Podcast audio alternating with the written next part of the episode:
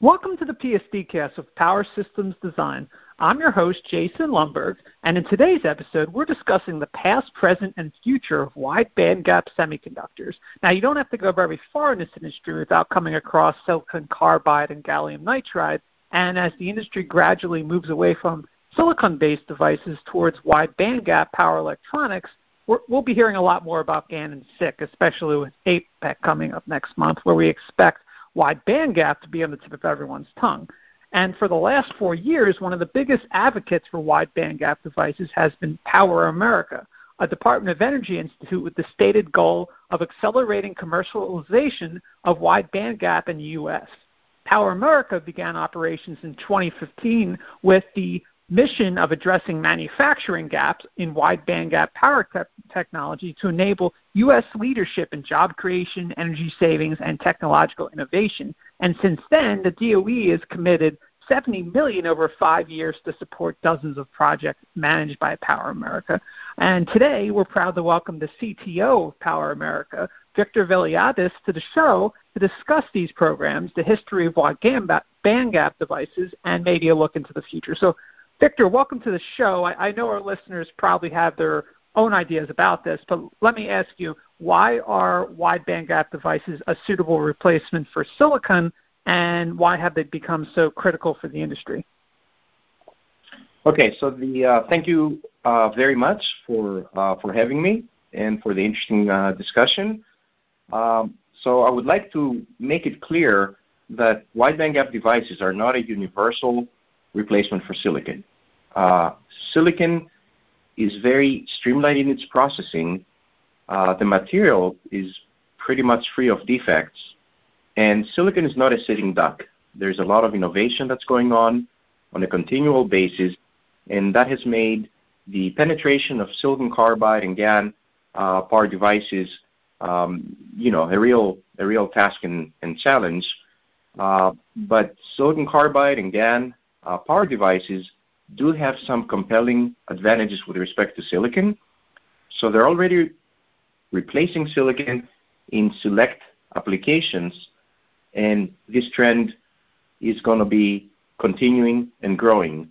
But silicon carbide and GaN devices will not be a universal replacement for silicon. Their strength is primarily due to their higher efficiency and uh, where they can uh, shine are high voltage applications and high frequency applications. Now, why are they critical? They're critical because of the green energy revolution that's happening. They can enable a lot of those applications with higher efficiency, and basically they're a solution where silicon is reaching its operational limits. They're, they're, they're a good solution uh, where silicon efficiency uh, makes the use of silicon carbide, I'm, I'm sorry, of silicon devices uh, prohibitive. Mm-hmm. Okay, well, let, us take a step back for a moment. Can you briefly discuss the, the history of wide bandgap electronics and you know how they come to prominence in the U.S.? So, as with many other technologies in the United States, it was the uh, the defense industry, the military, uh, that basically saw the potential of uh, wide bandgap devices for uh, defense systems, and that is due to some compelling advantage that, the, that these devices have. So the initial investment early on uh, was from places like um, you know like DARPA, uh, the Army Research Lab, the Navy Research Lab, the Air Force Research Lab, and the work that was done there was primarily for high voltage applications, where um, silicon uh, devices uh, just wouldn't be um, adequate. Their their efficiency would make them uh, prohibitive in in their use. So what the military did, as in most technology cases, is fund proof of concept type of work and help develop the critical enabled technology. So basically, uh, the material, uh, demonstration of high voltage devices, uh, demonstration of their advantages in systems, so this was done, and then the next the next question was, now that we know uh, that wide bandgap devices are suitable uh, for this system, how do we get their cost down to the point where they're affordable for military needs. And that's where the commercial sector takes over because uh, it's through volume production in the commercial world that the price uh, will drop adequately uh, to make it affordable for uh, the military systems. Mm-hmm. So I, I think you gave a pretty good overview that. That's it. Why has the you know the wider adoption of wide bandgap devices been so been so steady, so slow, and, and how do we drive down the costs of, of these devices? So, of course, the most important factor is high cost, right? Um, you have material, a new material that needs to be further developed. There's a lot of innovation that needs to be done. Uh, but in order to get the cost to be comparable with silicon, which is you know what you're trying to replace, uh, you need to have high volume manufacturing. Without getting to high volume manufacturing, the cost of silicon carbide and GaN power devices will never become uh, comparable to that of silicon. So the question is, how do we get to the high volume manufacturing that will allow the cost reduction, and that requires driving up demand uh, from the power electronics engineers. So how do we drive up demand? How do we get to the high volume uh, needed to lower the cost and make these devices uh, affordable uh, for system? So in order to get volume manufacturing, you need to have demand. To have demand, you need acceptance of these devices by the power electronics engineers. So for power electronics engineers to replace their silicon parts with wide bandgap devices, they need to have the same type of reliability that they have in silicon. Uh, they need to have the ruggedness. This device has to have the ruggedness of silicon devices, so for short circuit avalanche time. And of course, there need to be suitable modules uh, for the wide bandgap devices uh, to be inserted in because it's well known that if you use silicon uh, modules for silicon carbide devices or GaN devices, you will not be able uh, to allow these devices to get their full potential. So basically, uh, exploit their their properties. Um, another area that's needed in order to get to the high volume manufacturer that will reduce the cost is basically to build expertise in, in the workforce in the use of these silicon carbide and GaN power devices. Um, people who are um, you know experts in uh, using in, in doing silicon carb silicon power electronics uh, need uh, some more information. They need some more training uh, in order to design the circuits and the systems uh, that will use these um, wide bandgap devices. And that's because these devices will operate at much higher voltage, and they will also operate at higher frequencies. So work in the area of uh, uh, parasitics, peripherals, understanding how to design the circuit, uh, all needs to be, um, you know, it needs to be done, and, and you need to have, uh, you know, the right training uh, to do so. So I think that you know, in uh, in the question of driving down the the cost of wide bandgap devices, you need to have you know streamlined manufacturing at high yields. Uh, so you need to work, of course, on the material quality. Uh, you need to basically develop processes specific to silicon carbide and GaN um, that will allow you to get to high yields in the fab. And of course, you need to continue with the innovation of getting to larger area wafers because as far as foundry cost is concerned, the cost of running a wafer is approximately not related to the size of the wafer. So uh, getting to larger area wafers will let you get more material for the same amount of money. It will drop uh, the cost.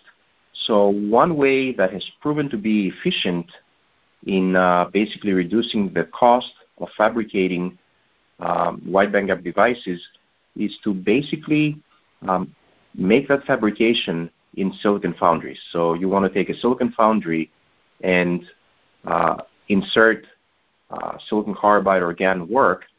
Um, if you do that, then the overall cost of making the devices is going to be at the economy of scale of uh, silicon. Now, the cost of the foundry, a lot of it has to do with the with the overheads, and so the higher the volume that you have, the lower you can drive the price. And of course, uh, silicon carbide and GaN power devices are not today at the point where you can have dedicated high volume fabs fabricating them.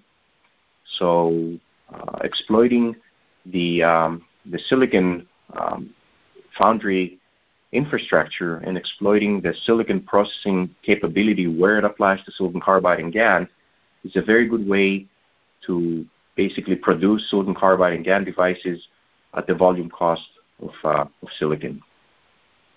Okay. Um, well, Power America being a, a DOE institute, and, and, as I mentioned in the uh, in the intro, you know, your stated goal is to accelerate commercialization of uh, wide bandgap. That said, um, you have 28 industry members and 15 university partners. Can, can, you describe, you know, the kind of support you provide your members and affiliates, and, and what what would you say um, Power America's ultimate goal is as it relates to wide bandgap devices? So the the ultimate goal of Power America is, as you mentioned, to accelerate adoption of wide bandgap devices uh, in the United States with an eye of creating high volume manufacturing jobs in the U.S. and, of course, reaping the reward of the high energy savings uh, that these devices will materialize. Right. Now, we all know that a lot of the microelectronics work over the past few decades has left U.S. shores and has gone overseas. So accelerating adoption of wide bandgap devices in the United States is a very big opportunity for us to revive the microelectronics industry and strengthen it, um, you know, primarily by introducing the fabrication of wide bandgap uh, devices. So the type of manufacturing jobs that will be in, in foundries, and there will also be in the system insertion of these devices. So what we want to see as Power America is basically uh, streamlined high volume fabrication of these devices, um, basically reviving some older uh, silicon fabs that might not be working to full capacity. And also we want to see high-tech manufacturing jobs in the insertion of these devices into systems for photovoltaics, uh, electric vehicles, uh, grid applications, uh, and so on and so forth. So we have a number of, uh, of members, and we fund a number of members. And the way we basically allocate our funding is we want to do it in a way that projects from multiple areas are being funded, and that basically pushes the whole wide bandgap supply chain chain forward. And all these different programs that we're funding uh, synergistically culminate in large-scale wide bandgap power electronics adoption. So, of course, the areas we've identified is funding work in fabrication. You need to streamline fabrication. You need to get to high volume um, production, and we have fabs that are part of Power America. We have X-FAB, which is a silicon uh, fab that is also now running silicon carbide on the same line, uh, which goes towards the producing silicon carbide devices at the economy scale of silicon. Uh, we also have Wolfspeed that has a dedicated foundry line and has a vertical integration type of model. So additional work is going to the modules. So once you fabricate the devices at um, competitive, uh, you know, pricing, those devices need to go into modules. And because of the high temperature capability, the high frequency capability, the high voltage capability, uh, you need special modules that will do uh, all of this and basically allow the devices to perform to their full potential. So fabrication is one area, modules is another area. Uh, an additional area, of course, is the reliability ruggedness work. Uh, from my conversations with uh, wide bandgap device uh, manufacturers and power electronics engineers that are going to put them in, in applications, uh, there is a gap as far as the perception of reliability is concerned. The device, wide bandgap device foundry people will tell you that their devices are, you know, as good, if not more reliable than silicon. And then the power electronics people um, basically are not fully uh, convinced that this is the case. So as Power America, another thrust of our funding um, has been uh, to, to fund third-party honest broker type of reliability centers where power electronics engineers can take the devices, uh, confirm that what's in the spec sheet is actually the case, and also subject these devices Uh, to stress in addition to what the device manufacturer has done to uh, basically ensure themselves that these devices are indeed reliable. We also fund work in ruggedness. If you're going to be replacing silicon devices with silicon carbide and GaN, your replacement parts must be just as rugged as the silicon device you're replacing. Otherwise, the power electronics engineers will be very reluctant to, to do this replacement. And again, it all goes back to the need for high volume production. That's what you need to lower prices. And you will not have high volume production if the demand from the power electronics engineers is not there. Right. So another aspect of what mm-hmm, I'm sorry, go ahead. No, I, I, I was I was just going to say that yeah, you, you'd mentioned that before. Yes, and, and, and one uh, area that needs to be pointed out is training the workforce in wide bandgap. Um, you know, a lot of engineers are reluctant uh, to insert these devices because number one, as I mentioned, they're unsure of their you know reliability, and the other thing, they might not have the level of expertise that's needed uh, to do the system design and system insertion. So a lot of what Power America does in collaboration with its partner universities is we, we, we fund universities uh, for wide bandgap power electronic projects and programs um, to be delivered uh, we do short courses to train the workforce and tutorials as well. And a big part of training the workforce comes from funding uh, projects at universities that are one-year projects, applied power electronics, whether that's building uh, solar inverters or working on the grid or working on traction for EV or working on fast chargers. And by funding universities, obviously you're not going to be getting a product, right? Because that's not what the universities do. But what you will achieve is to train the next generation of wide bandgap power electronics uh, device and power electronics engineers uh, that will find themselves in the industry uh, within a few years, and they themselves now uh, will be in a position either through their industrial position or in academia to train others and kind of create a snowball type of effect.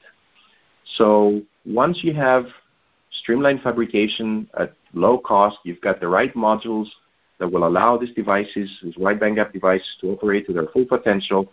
You've established the reliability through third-party centers, and you have a trained workforce. Then you're starting to build systems, and through those systems, the compelling advantages of these devices will come out. And at that point, the hope is that the management of these companies will take notice, understand that by developing these technologies further, they'll produce systems that will give them a competitive advantage, and then that will create the demand. So Power America is funded with um, you know, U.S. taxpayer dollars from the Department of Energy, and of course, cost share on the projects with our members. Uh, and the the overall goal is to basically uh, get this uh, wide band gap devices and power electronics uh, to the point where industry sees the value and takes over, right? Because you don't want to be financing, um, you know, development and manufacturing with taxpayer dollars forever. And I think we've done uh, a great job getting there through the, you know, the large number of projects uh, that we've run over the years. We've done, we're in our fourth year of project, and with about maybe 30 projects per year, uh, we have basically funded over 100 projects in wideband gap power electronics, and we've gotten some excellent uh, results. Right, right. Well, you know, like like I said, um, next month I think we'll be hearing a lot more about industry and uh, wide bandgap devices at, at APEC. But uh, yeah, we, we, we look forward to, to when industry takes over, and that that'll that'll be a, a good result. But thank, thanks for all the great info, Victor. Just just a reminder, to our audience that the PSD cast is now available on iTunes. The link is in the description. And uh, Victor, I, I want to thank you for your time. And to our audience, thanks for tuning in.